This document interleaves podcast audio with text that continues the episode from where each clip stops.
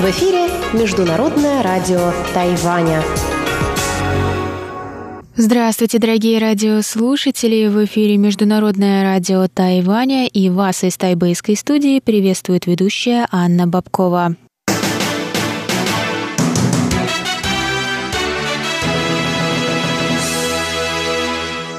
Сегодня среда, 23 января, и вас, как всегда, ждет выпуск последних новостей Тайваня, а затем в нашем эфире прозвучит передача «Китаеведение. Устная история» с Владимиром Малявиным. И если вы слушаете нас на частоте 5900 кГц, то на этом вещание закончится. Однако на частоте 9590 кГц вещание продолжится, и также в эфире прозвучит передача «Новости экономики» с Андреем Солодовым, и повтор передачи прошлой недели «Звуки города» с Валерией Гемрановой и Иваном Юмином. То, что вам не удалось послушать в эфире, вы можете в любое удобное для вас время послушать на нашем сайте. А мы переходим к выпуску новостей.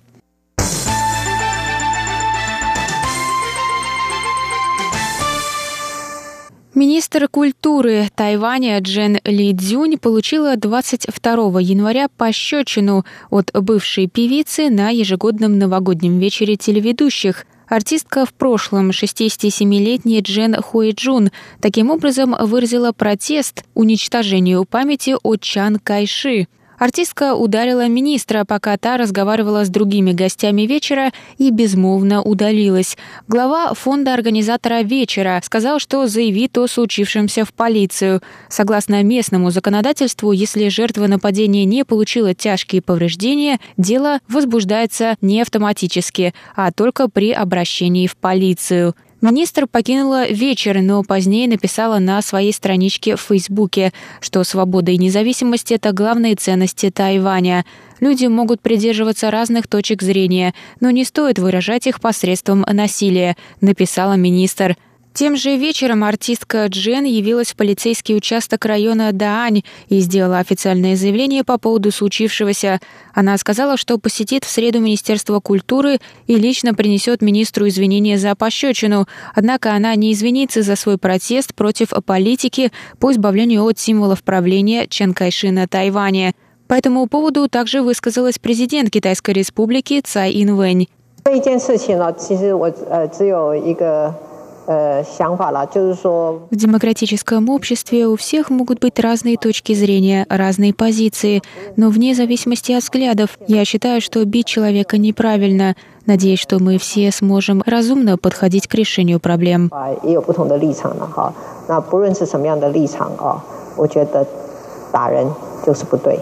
那我也希望我们大家对很多的事情都用理性的态度来面对。 она добавила, что при авторитарном режиме Чан Кайши подобное поведение артистки могло бы повлечь совсем другие последствия, и именно поэтому нужно ценить демократию.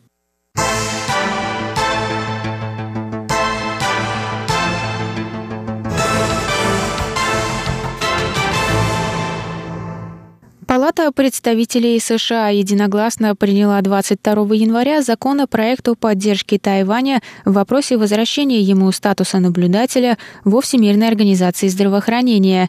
Чтобы стать законом, законопроект должен быть одобрен Сенатом.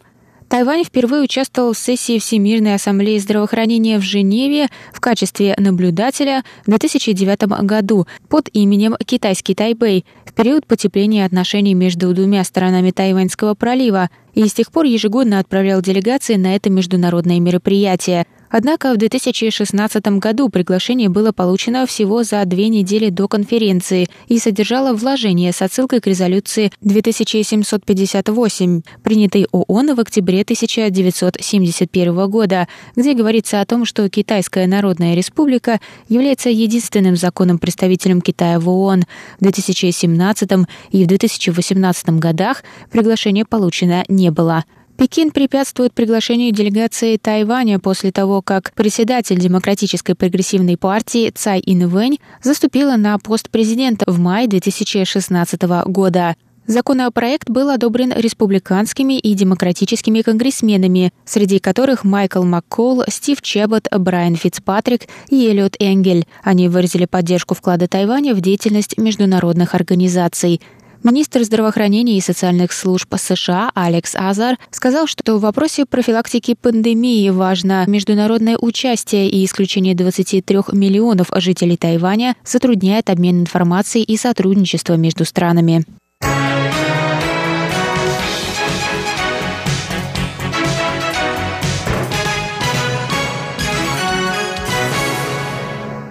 Правительство Тайваня сделало второе пожертвование в размере 500 тысяч долларов США на ликвидацию последствий цунами в Индонезии, которое унесло сотни жизней в декабре прошлого года.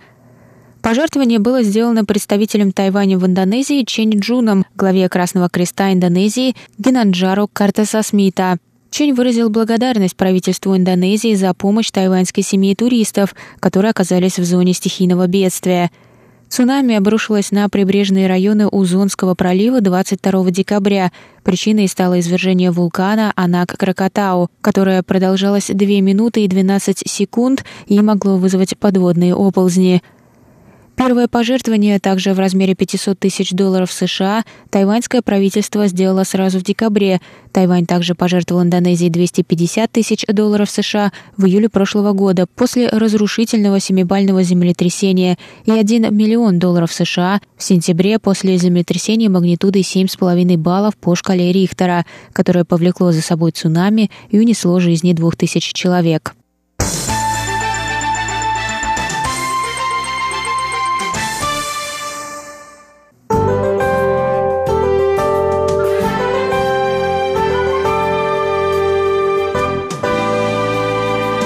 Сейчас прогноз погоды.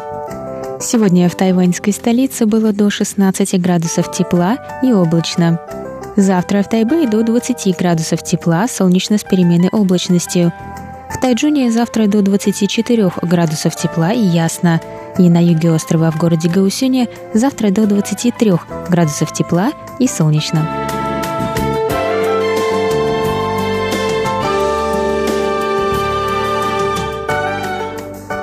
Это был выпуск новостей за среду 23 января. Для вас его провела и подготовила ведущая русской службы Анна Бабкова. Спасибо, что оставались с нами. Далее в эфире «Китаеведение. Устная история». А я с вами прощаюсь. До новых встреч.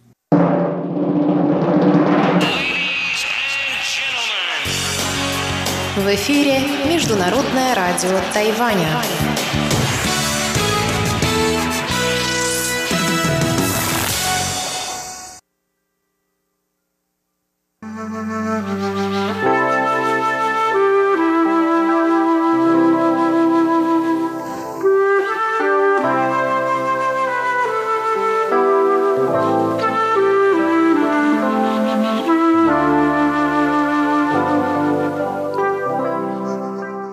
Говорит Международное радио Тайваня. Здравствуйте, дорогие радиослушатели. В эфире передача «Китаеведение. Устная история».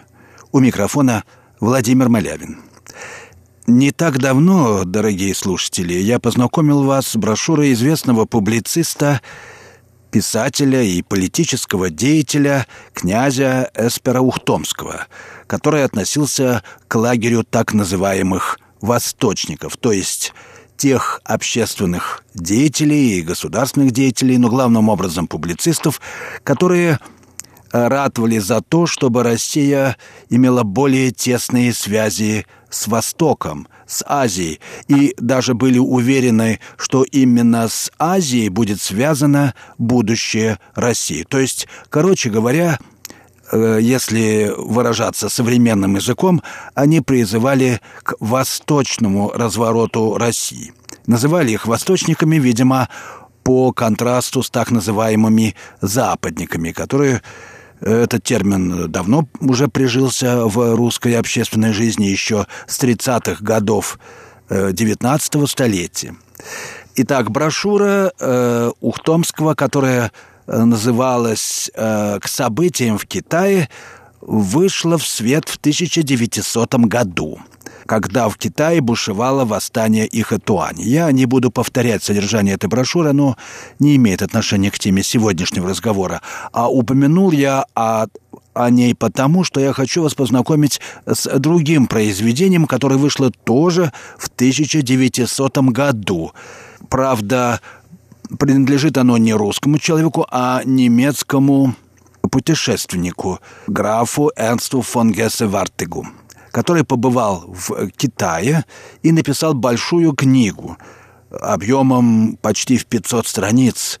Она называется «Китай и китайцы». Итак, книга Гессе Вартега «Китай и китайцы», опубликованная в 1900 году. Что можно сказать об этом времени? Это, конечно, пик империалистического э, давления на Китай, э, завершившегося в то время разделом, ну, фактическим разделом Китая на сферы влияния. И вот это давление вызвало мощное восстание ихэтуаней, и уже близился конец Цинской династии. Очень драматический момент китайской истории, момент глубочайшего кризиса китайской цивилизации и всего общественного уклада традиционного в Китае.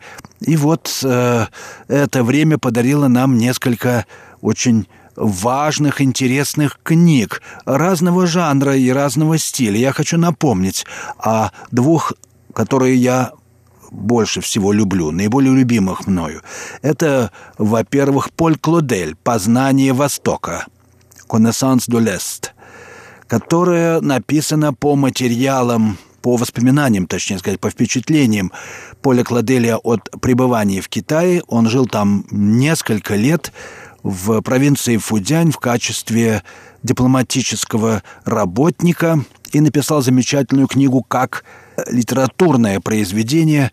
Она принадлежит эпохе, так сказать, Серебряного века и тоже вышла в это время в самом начале 20-го столетия. И э, я очень советую вам с ней познакомиться, хотя она, конечно, несет на себе отпечаток своего времени. Я уже сказал, что она принадлежит Серебряному веку, она написана в таком импрессионистском ключе. Но наблюдения Кладеля очень точны и глубоки. Они наверняка заставят вас задуматься о духе Китая и о природе китайской цивилизации. Другая книга является как бы антиподом ее. Она написана немцем Германом фон Кайзерлингом, который посетил в Китай в 1900 13-14 году. И э, Кайзерлинг пишет как немецкий философ. Он и был известным философом, в отличие от Кладеля, писателя и дипломата. Так вот, Кайзерлинг пишет очень глубокие, обстоятельные пассажи о, духе китайской цивилизации, он как бы ваяет свой Китай, в отличие от импрессионистски э, набросанного написанного э, Кладелем Китая. Но его книга, которая э, имеет явный консервативный привкус, Кайзелингу не нравится революция, не нравится новая власть, вообще не нравится западный модерн, демократия и прочие вещи – Многие, конечно, многое ему осталось непонятным и просто незамеченным им э, в Китае. Но опять-таки эта книга написана чрезвычайно умным, образованным и вдумчивым, свободным внутренним человеком. Она заслуживает того, чтобы ее прочитать. Ну а теперь наша книга «Китай и китайцы» Энста фон Гессе Вартега.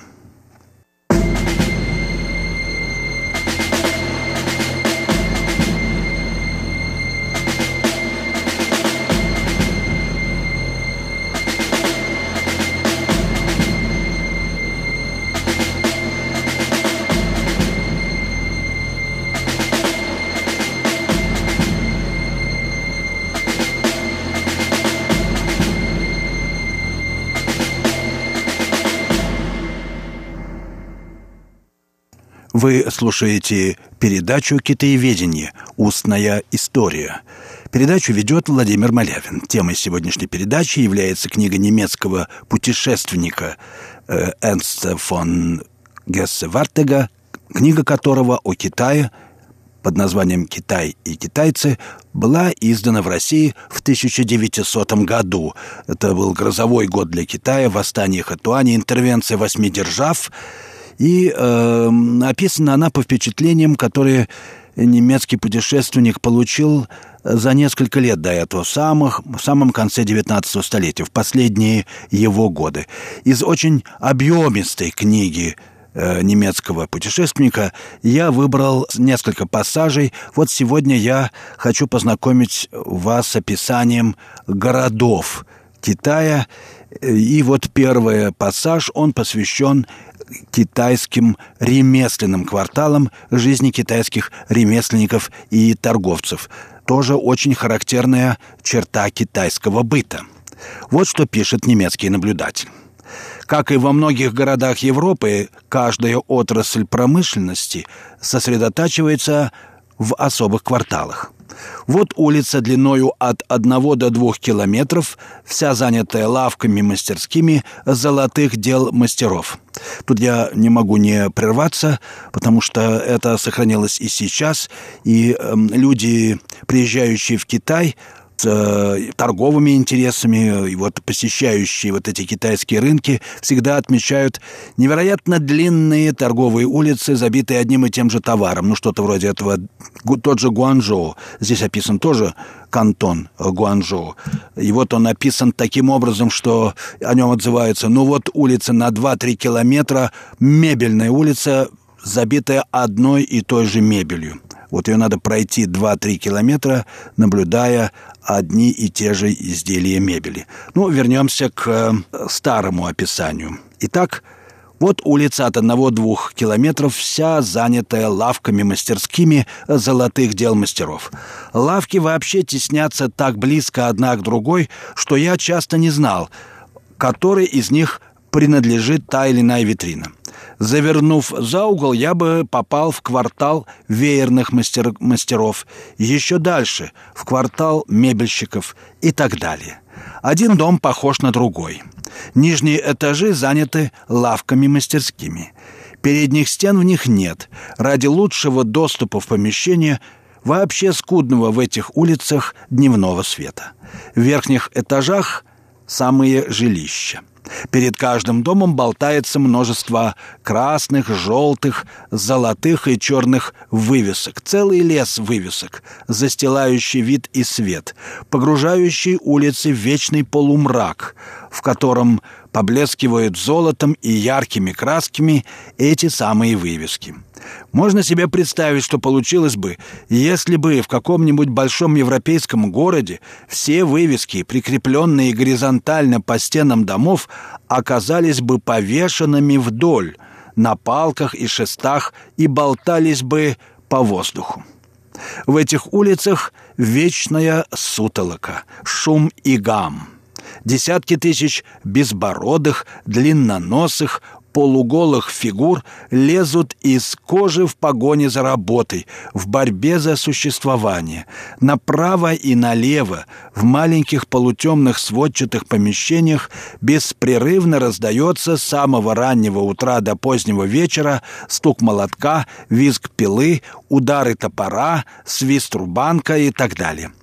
Везде работают так усердно, словно торопятся окончить самый спешный заказ, который должен быть готов в тот же день. Какое трудолюбие, какая неутомимость в работе и в творчестве.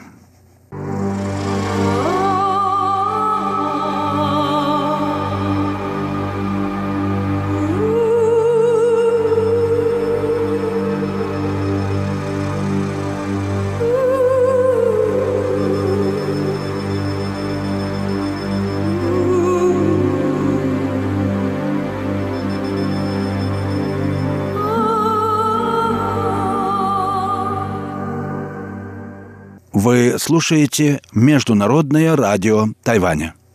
Передачу «Китаеведение. Устная история». Передачу ведет Владимир Малявин. И я продолжаю знакомить вас с книгой немецкого путешественника в Китае Эрнста фон Гассе Вартега э, о китайской жизни, о повседневной жизни китайцев. И написано, то есть, вернее, даже издана была эта книга в 1900 году, более века назад. Это старый Китай, но Китай уже уходящий и, конечно, хранящий в себе вечно живые черты китайского жизненного уклада.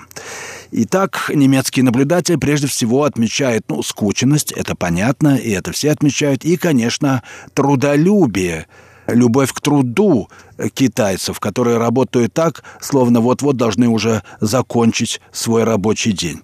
И далее немецкий писатель продолжает. В этих ремесленных кварталах кантона я никогда не видел людей праздными или отдыхающими. За исключением тех случаев, когда они лежали неподвижными холодными трупами под белым полотном в той же мастерской лавке, где провели в работе всю жизнь. А в окружающих лавках продолжалась та же кипучая деятельность – хотя ни один из работников не знал, не будет ли данная работа последнюю в его жизни, не отмечен ли уже он коварной смертью как ближайшая жертва. Зрелище этого усердного, кипучего труда заставляло меня забывать об ужасных условиях времени, вынуждавших меня ходить по этим улицам, держа во рту кусочек камфоры и прикрыв нос платком пропитанным комфортным спиртом. Э, я от себя отмечу, что в кантоне тогда была эпидемия моровой язвы. Я был единственным гуляющим, единственным праздношатающимся среди всех этих десятков тысяч трудящихся людей, и меня самого тянуло сесть за работу вместе с ними. Рассматривая теперь десятки вещиц, приобретенных мною во время прогулок по кантону, я так и вижу перед собой этих полуголых, обливающихся потом тружеников, молча, сосредоточенно сидевших на сыром полу, уйдя с головой в свою работу. Своеобразный запах, свойственный всем предметам в Китае, и до сих пор не выдохся из моих вееров, вышивок, тканей и разных мелочей домашнего обихода. Стоит мне развернуть одну из этих чудесных вышивок, как меня обдает острым запхлым запахом, смесью опиума, чая и сандального дерева. Запах этот неприятен, я готов сказать, страшен, он напоминает могильный. Да и в самом деле, большая часть китайцев работает словно в могилах, и сама работа их вызывает жуткое чувство. Что если бы эти сотни миллионов трудолюбивых людей побросали свои допотопные орудия и взялись за наши современные инструменты и машины? Что если бы в сфере китайской промышленности явился свой Ли Хунджан, который сумел бы обратить это неутомимое трудолюбие, эти богатые способности величайшей армии работников в мире против нас, европейцев, что если бы в Китае завелись сотни своих фабрик, доменных печей и литейных заводов, что стало бы с нами?»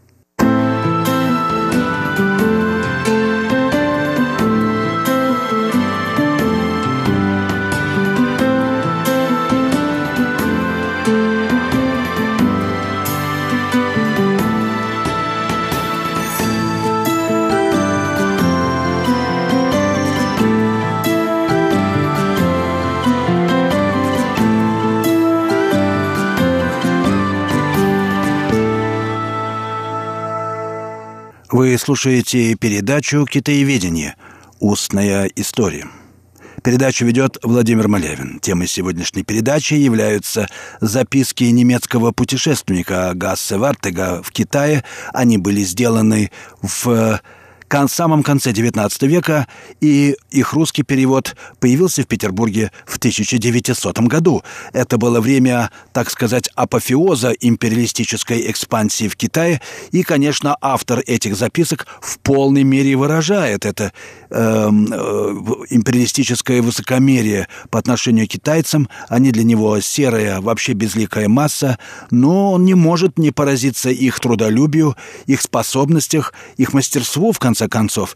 И невольно в голове этого немецкого, так сказать, империалиста появляются мысли о том, что было бы, если бы весь этот труд и способности китайцев были бы направлены на создание современной промышленности, а то и на сопротивление европейцам. Это было бы страшно отмечает автор.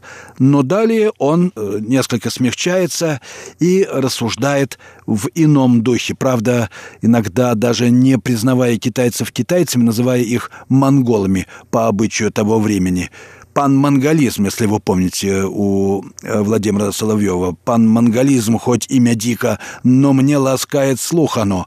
Монголы тогда почему-то отметились как вот представители жел- расы, и главные, так сказать, инспираторы, вдохновители желтой опасности для Европы. Ну хорошо. Вот что пишет далее э, немецкий наблюдатель. Консерватизм китайцев, их уважение к заветам старины надолго еще будут служить нам, европейцам, защитой.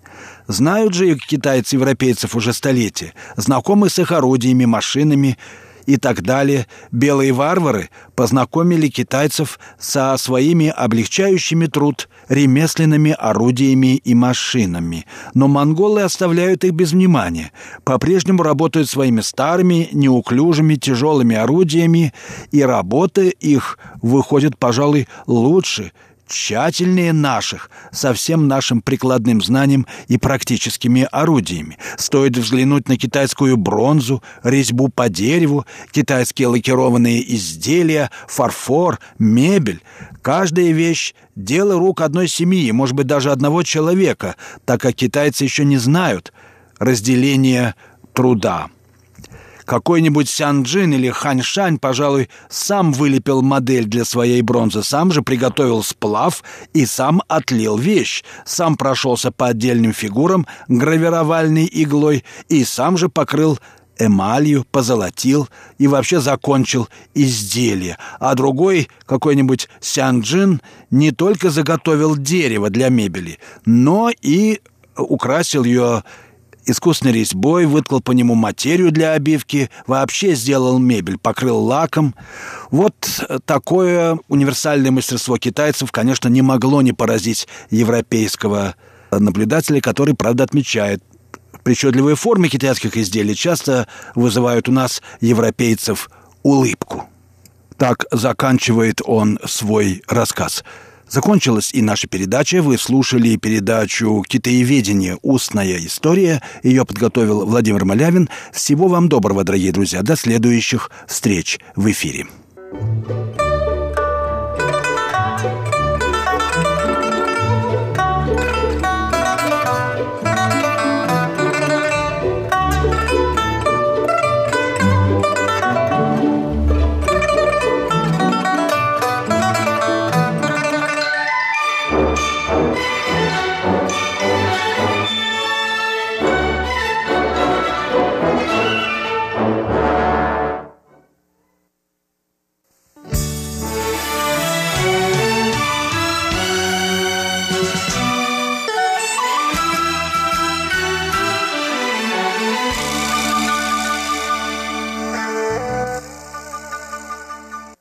Здравствуйте, дорогие слушатели Международного радио Тайваня.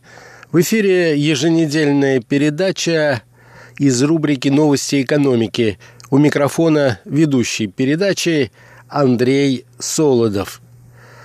Цены на нефть, которые уверенно росли в течение 2018 года и помогали правительствам нефтедобывающих стран – пополнять резервы опережающими темпами под конец года показали отрицательные рекорды.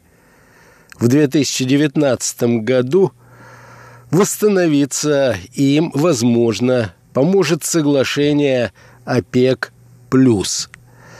Об этом и о других факторах – которые влияют на состояние энергетических рынков, в нашей передаче сегодня. которую я решил назвать «Прогнозы энергетических рынков» на 2019 год.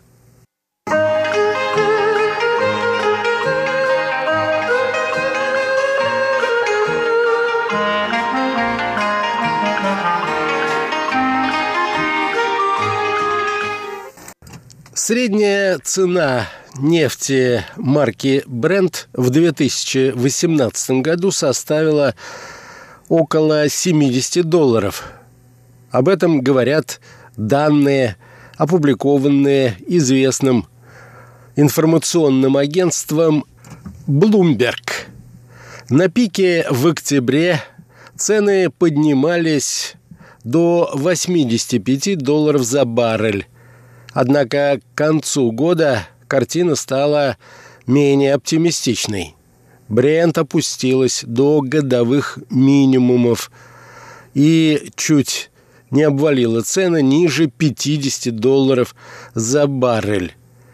И в итоге закончила прошедший год на отметке 53,8 доллара за баррель. Динамика нефтяных котировок в 2018 году не слишком сильно отличалась от ситуации 2017 года, когда средняя цена Brent составила 54,7%, а разброс между отрицательными и положительными рекордами был не слишком значительным. На минимуме менее 49 долларов. Бренд находилась в июне, а на максимуме 63 доллара в конце декабря. Таким образом, если конец 2017 года был позитивным и многообещающим, то в декабре 2018 года ситуация оказалась практически противоположной – цены на нефть неуклонно падали. Однако рынок приготовился к отскоку.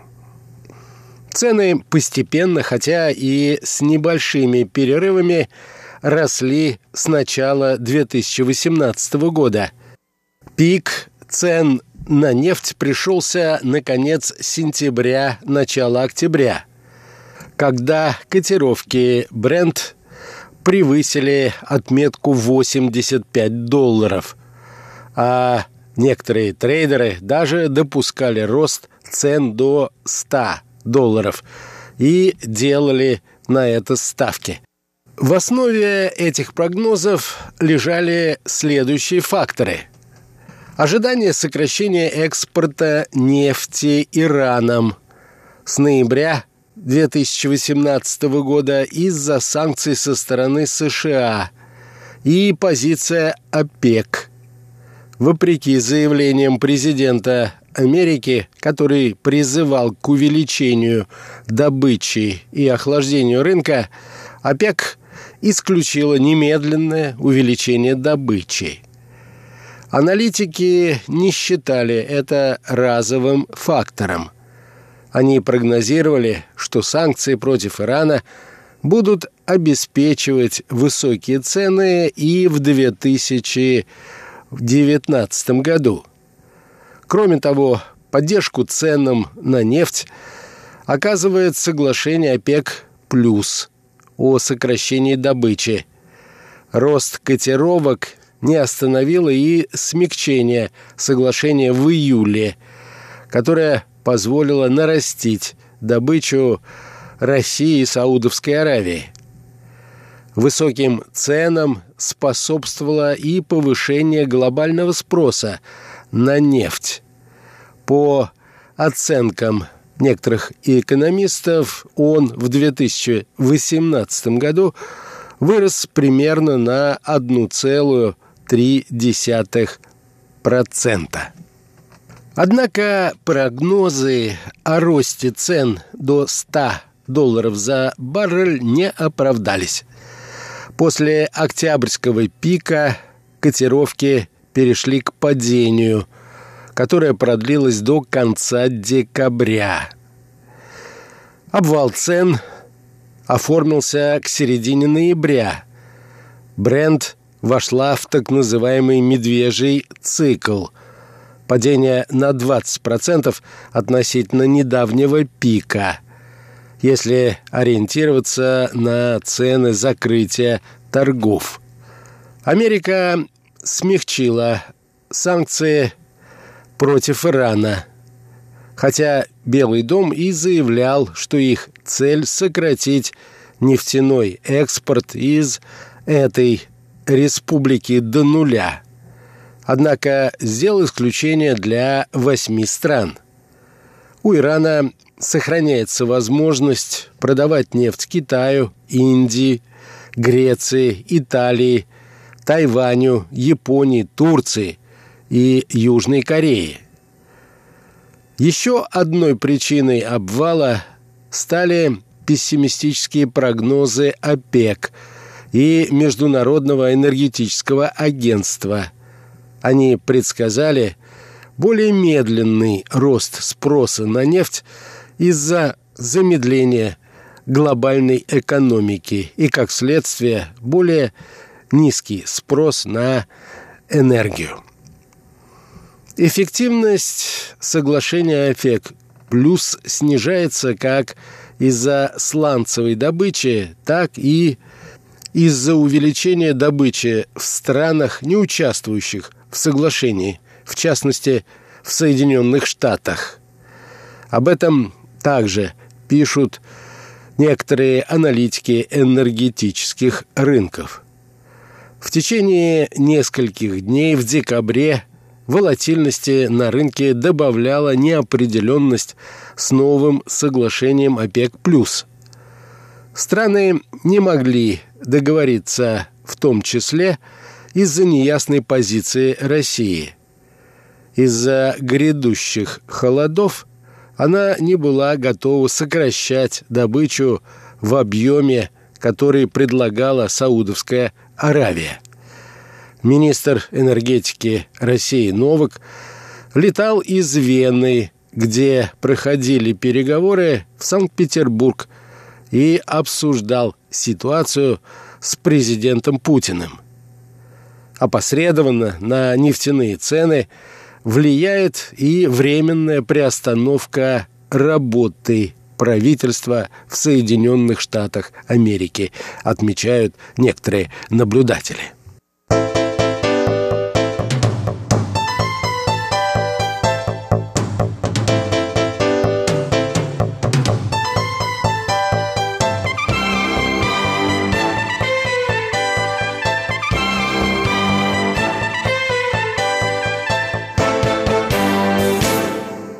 Итак, цена нефти марки Brent снизилась, хотя страны, участвующие в соглашении ОПЕК+, плюс все же договорились 7 декабря прошлого года сократить добычу, о чем я докладывал вам, дорогие радиослушатели. Такие факторы, как избыточное предложение в связи с бумом добычи сланцевой нефти в США – и торможение глобального роста, на что, в частности, влияют начавшиеся по инициативе Америки торговые войны, перевесили результаты этого соглашения. Эффект от договоренностей ОПЕК плюс, возможно, скажется позднее. Средняя цена бренд в 2019 году может составить более 70 долларов за баррель, а в 2020 около 65. Говорится в обзоре, к примеру, банка JP Morgan. Рост спроса на нефть в ближайшие полгода должен быть стабильным за счет повышения деловой активности и замедление роста предложения со стороны США. Однако, как настаивают скептически настроенные аналитики, восстановление цен продлится недолго. В первые же дни 2019 года баррель нефти стоил на уровне 54-56 долларов за баррель. 24 специалиста, опрошенные Bloomberg, спрогнозировали, что средняя цена бренд в 2019 году составит около 70 долларов. Соглашение ОПЕК плюс все же должно сбалансировать спрос и предложение нефти. Однако этот баланс будет весьма хрупким, в том числе из-за возможного наращивания добычи в Саудовской Аравии и ослабления доллара. Резкое падение цен в декабре создало, так сказать, новую реальность.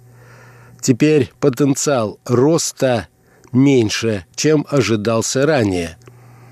Для 2019 года 70 долларов – равновесное значение для рынка, к которому нефтяные цены будут стремиться даже несмотря на волатильность из-за геополитических проблем. Однако некоторые наблюдатели все же не так оптимистичны и утверждают, что нефть в 2019 году будет стоить около 60 долларов, возможно, выше. А некоторые даже полагают, что если принять консервативный сценарий, цена будет находиться на уровне 50-53 долларов за баррель.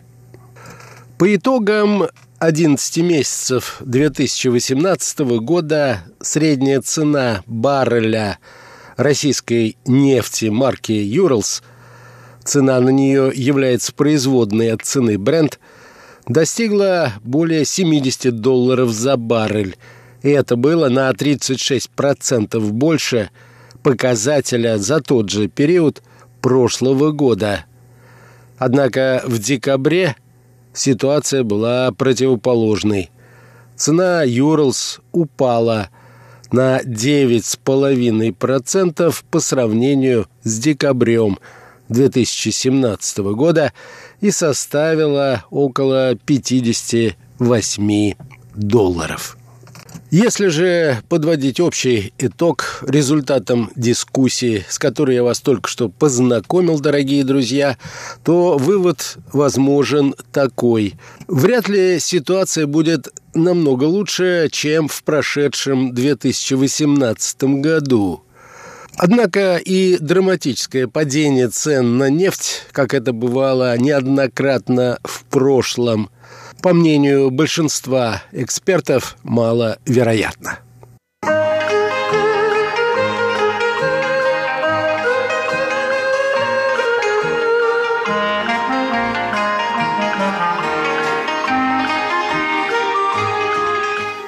На этом, дорогие друзья, позвольте мне проститься с вами. Всего вам доброго, будьте здоровы, берегите себя и до новых встреч.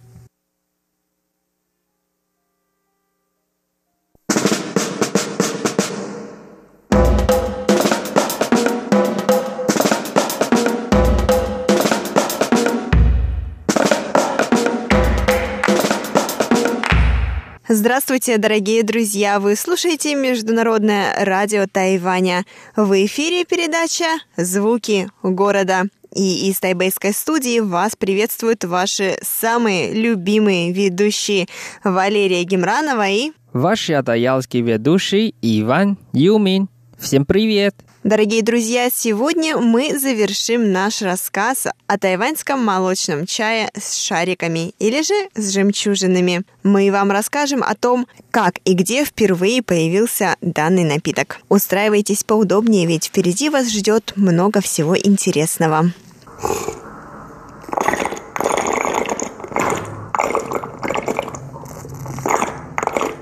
Лера, ты знаешь, что в Тайване, когда ты покупаешь напитки, ты можешь выбирать количество льда и количество сахара. Да, Ванюш, я-то знаю, конечно, я всегда себе заказываю гутанг чубинг, либо же без сахара и без льда. Даже если на улице лето и очень жарко. Вот, в Тайване, правда, мне кажется, это очень удобно и очень заботливо. Вот такое поведение для покупателя. Ты можешь выбирать холодный напиток, но количество льда ты можешь сказать, что я хочу полный, я хочу половина или я вообще без льда. И также связано с сахаром. Если ты хочешь очень сладкий, просто скажи обычное количество сахара. А если не хочешь такой сладкий, можно делать половиной или вообще не хочешь сахара, просто им говорить, что без сахара. Ну, мне кажется, это только в Тайване есть, потому что то, что я знаю, когда путешествовал за границу, там все тебе нельзя выбирать.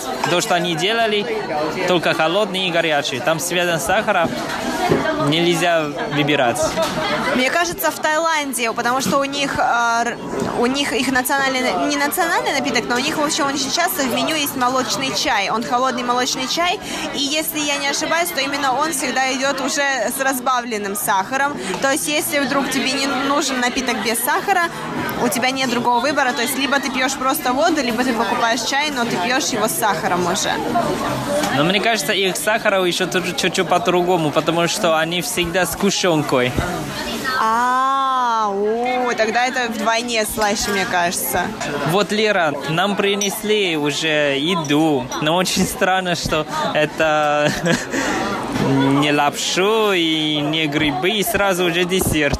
Ванюша, мне кажется, что это не десерт, потому что, смотри, нам к мочи, нам также принесли, что это такое, какой-то соус, наверное, молочный, и также соль и перец. То есть я думаю, что это, скорее всего, закуска. Нет, Лера, вот тут ты ошибаешься. Это мочи же сладкие. Вот это белые, это сливки. А вот это черный, это не перец. Это сладкий кунжут. Правда? Да. Вот кушаешь, бери палочку, попробуй. Ваня, ты прав, это не перец, это действительно кунжут и сахар. Обалдеть! Простите, пожалуйста, но я правда, я искренне считала, что это соль и перец, а это какой-нибудь кисломолочный соус. А знаешь, как это кушать? А, я думаю, что ты, наверное, накалываешь вот эту мочи на палочку, потом мочи опускаешь кунжут, потом опускаешь молочный соус и ешь, так? Наоборот, сначала сливки, потом кунжут. Это очень вкусно. А, точно, точно, точно, для того, чтобы кунжут прилип к мочи, поняла. Давай попробуй и нам скажи, какое впечатление. Так, Ванюш, а что вот такое сверху коричневое? Это шоколадная пудра или что это? Это арахисовая пудра. Попробуй. Окей, давай попробуем.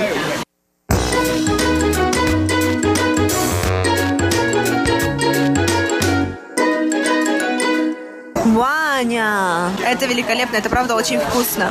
Вот нам еще принесли уже грибы. И тофу.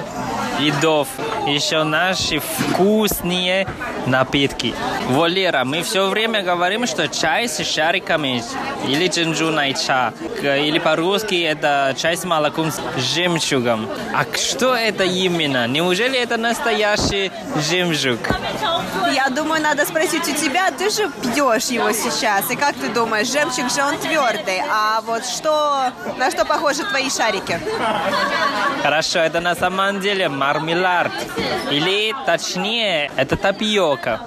Да, я думаю, что это не мармелад, это больше все-таки тапиока. Вот тогда тебе вопрос или задание. Ты знаешь историю Джимджуна Ча?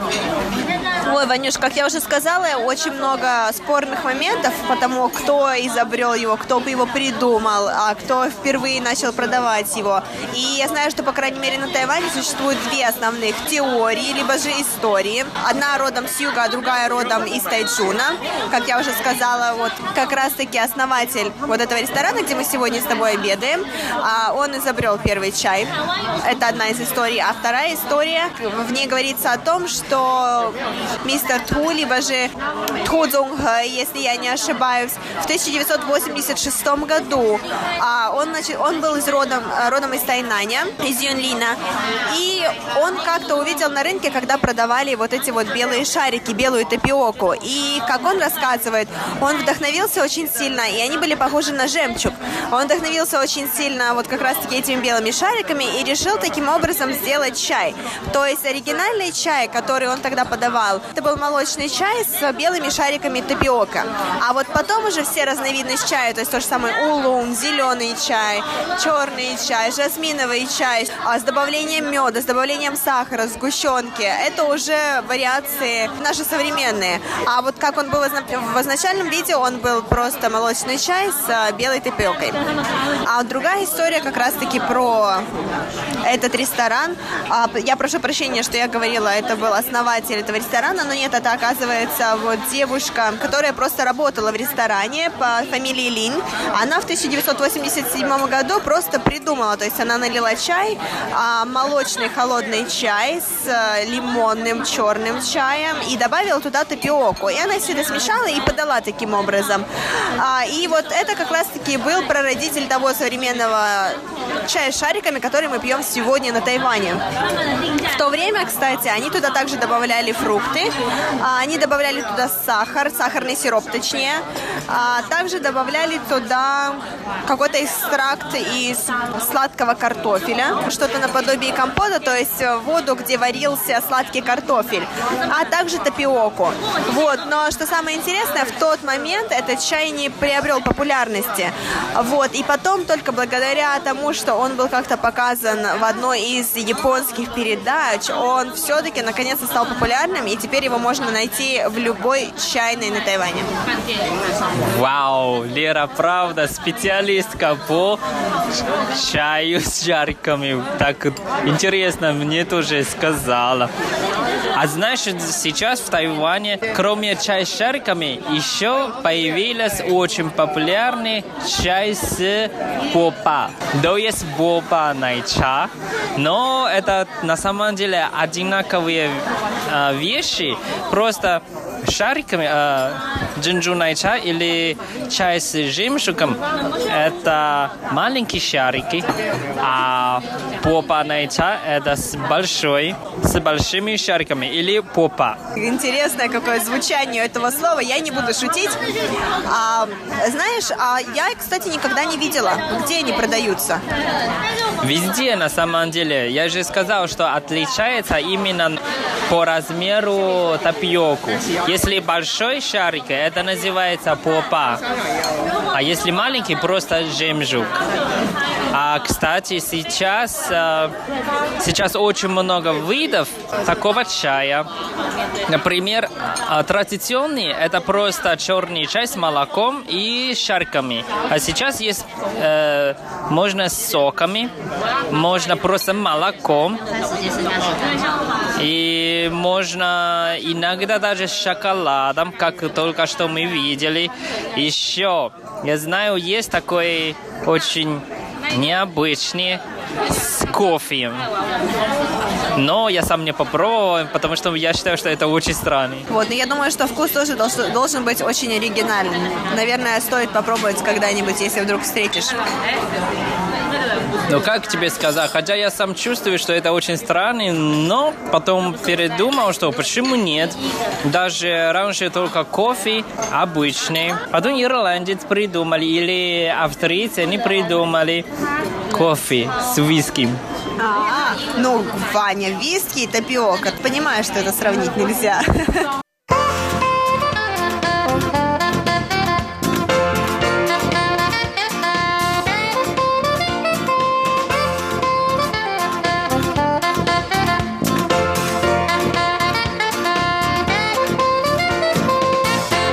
Раньше тоже никто не думал, что чай с молоком, с э, шариками будет так популярно во всем мире. Смотри, сейчас сколько стран продается. В Тайване, конечно, основном, в Китае очень много, в Японии, не, не безусловно, в Корее и дальше в Америке Вот в России тоже есть. А еще популярнее, я знаю, что в Лондоне очень дорого продается. Вань, мне кажется, знаешь, а, джинджу найча продается везде абсолютно очень дорого, кроме как на Тайване. Потому что на Тайване люди знают, что это такое, вот. А, и как бы это местный напиток. А вот когда ты едешь за границу, там начинаются какие-то бешеные цены абсолютно. Потому что люди говорят и продают, что вот, это же тайваньский чай с шариками, покупайте. И люди покупают.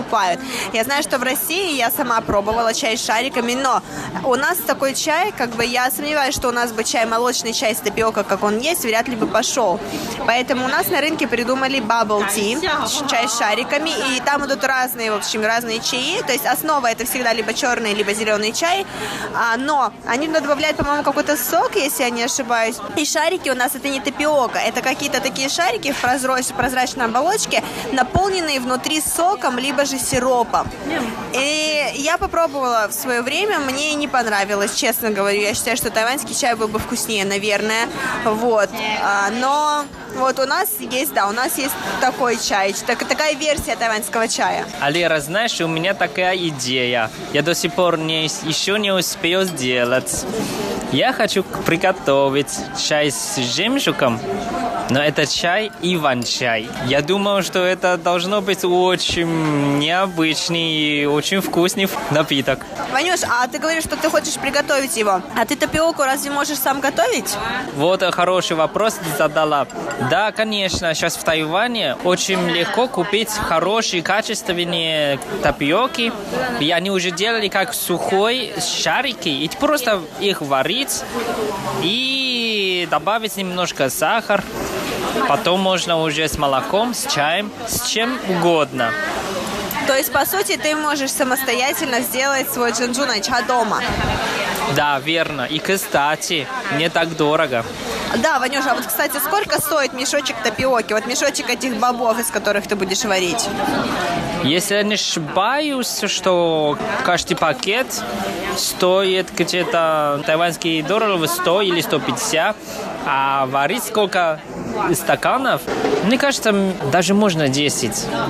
Но обычный стакан. Вау, ну и тогда получается дешевле намного, Вань, варить дома и делать свой джиджуна ча дома. И главное, что свежий. Это самое главное, что он свежий, правда. Ну что, Ванюш, будем заканчивать? Ты имеешь в виду, что начинать кушать? Да, конечно, мы, конечно, уже заговорились, и наши чай и еда уже, наверное, стала холодными. Ну что ж, как тебе моя загадка? А, отлично, Ванюш, я, я была рада, правда, прийти сюда, потому что я люблю этот ресторан. Я была рада снова прийти сюда с тобой, записать передачу и выпить прекрасные напитки, потому что вот от моего чая, пусть он даже не джинджуна чай, но он лимонный с имбирем, и от него просто божественный запах, и я уже хочу поскорее его начать пить. Здорово, так это хорошо. Тогда жди мой напиток иван-чай с шариками. А до этого и я жду твою загадку. Да, Ванюш, сейчас ты все услышишь.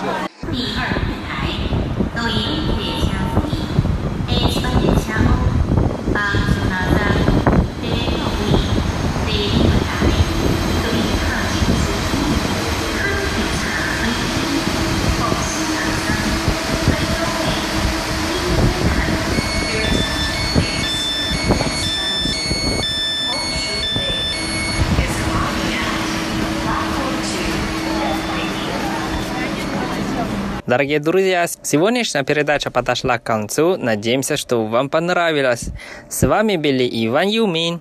И Валерия Гимранова. До скорой встречи на волне Международного радио Тайваня. До скорых встреч в эфире. Пока-пока. Пока. 醒